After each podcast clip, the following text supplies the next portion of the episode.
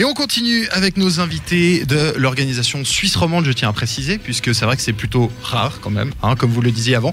Red Instinct sur e-sport et stream. On va continuer à parler un petit peu avec vous eh ben, de vos activités, de qui vous êtes, ce que vous faites, parce que les gens ont envie de savoir.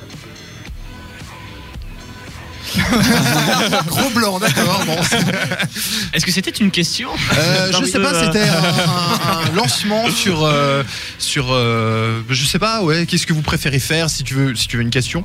Euh, ou euh, Alors, je pense qu'on va directement commencer par parler de la scène e-sportive suisse. Donc je vous laisse la parole vu que je suis plus novice que vous. Donc ça fait ouais voilà ça fait environ euh, environ un an qu'on est implémenté sur la scène du sport électronique en Suisse.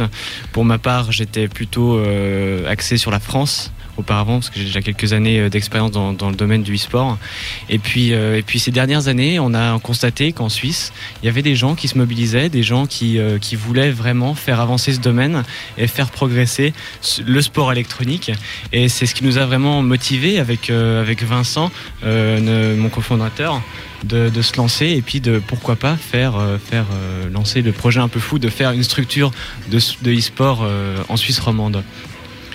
Alors on a, on a constaté notamment avec la, création de la SESF, donc la Swiss e-sport Fédération, qui essaie un peu de, de fédérer un peu euh, tous les acteurs du e-sport en Suisse, parce qu'avant c'était un peu un peu le, champ de bataille quoi. Il y avait euh, des gens qui voulaient s'approprier euh, s'approprier le, le contrôle, mais euh, avec l'arrivée d'une fédération, on a vraiment vraiment vu que les gens voulaient structurer ce domaine-là et vraiment créer quelque chose de sérieux, une base solide sur laquelle on va pouvoir travailler et c'est ce qu'on fait depuis environ une année en Suisse avec d'autres structures parce qu'on n'est pas les seuls évidemment. Il y a eu l'arrivée de, de beaucoup de structures en l'espace de deux ans, je pense. Ouais, ouais. Deux ans, ça, six mois. ouais.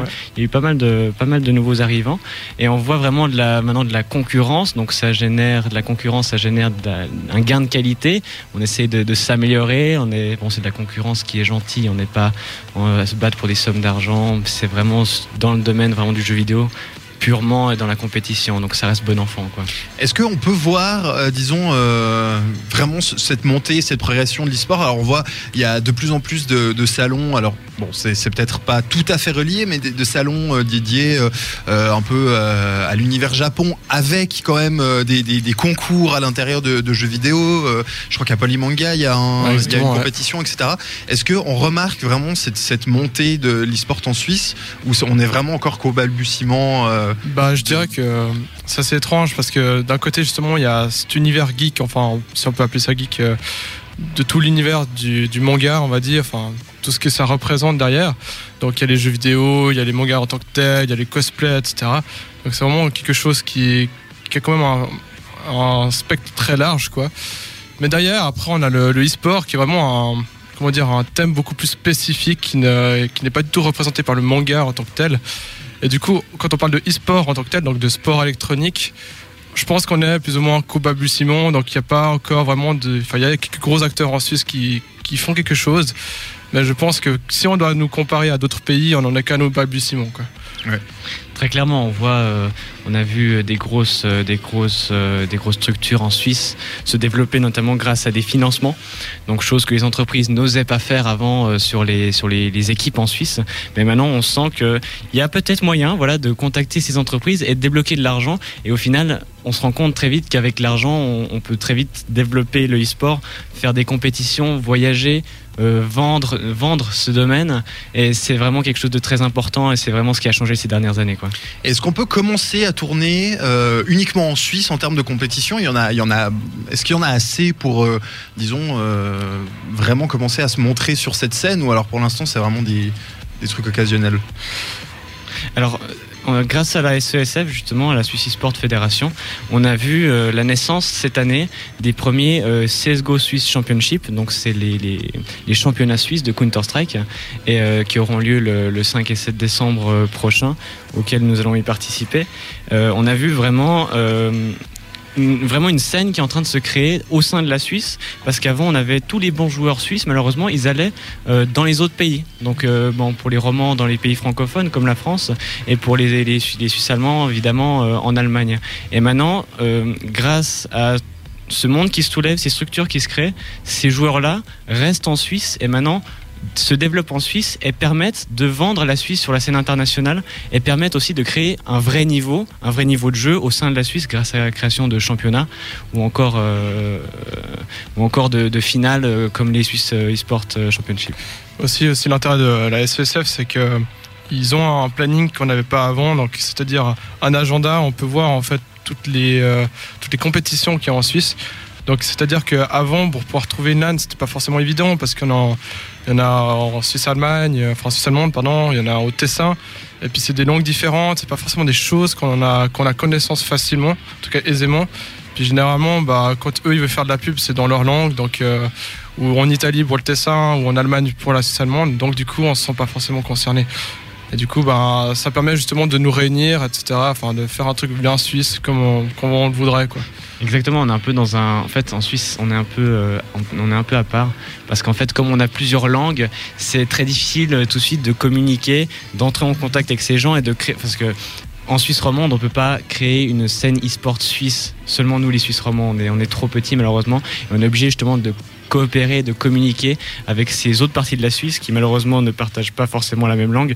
Donc c'est vraiment la grosse difficulté, c'était la communication entre les différentes parties. Et puis, peut-être ah, encore une, une, petite remarque justement concernant les, les, sponsors et un petit peu cette montée un peu plus sérieuse du e-sport. Moi je pense que c'est notamment dû au fait que ça a été testé et approuvé à l'étranger.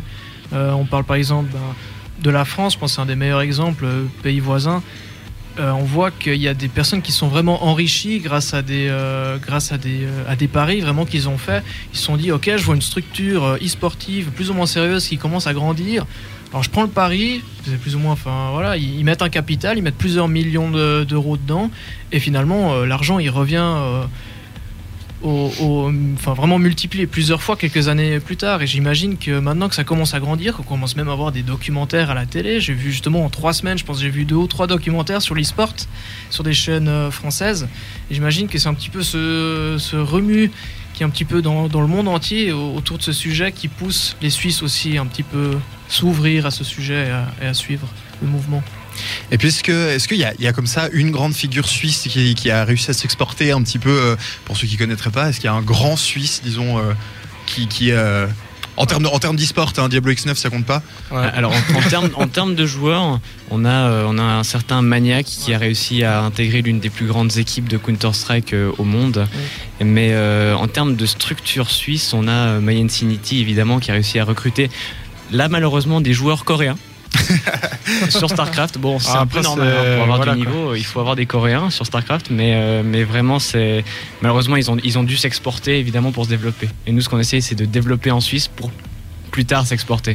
Ouais, c'est justement un, des problèmes majeurs, c'est que vu qu'en Suisse, il n'y a pas tant de, enfin, de compétition que ça, du coup, le niveau, ben, c'est facile de percer, mais c'est aussi, aussi plus dur plus tard d'avoir le même niveau que dans les autres pays, parce que justement, en Suisse même, d'avoir des joueurs qui qui ont des niveaux beaucoup plus élevés que, que toi pour te comparer, pour pouvoir euh, te juger en fait. Euh, c'est beaucoup plus compliqué. Du coup, il faut aller forcément aller voir ailleurs qu'en Suisse.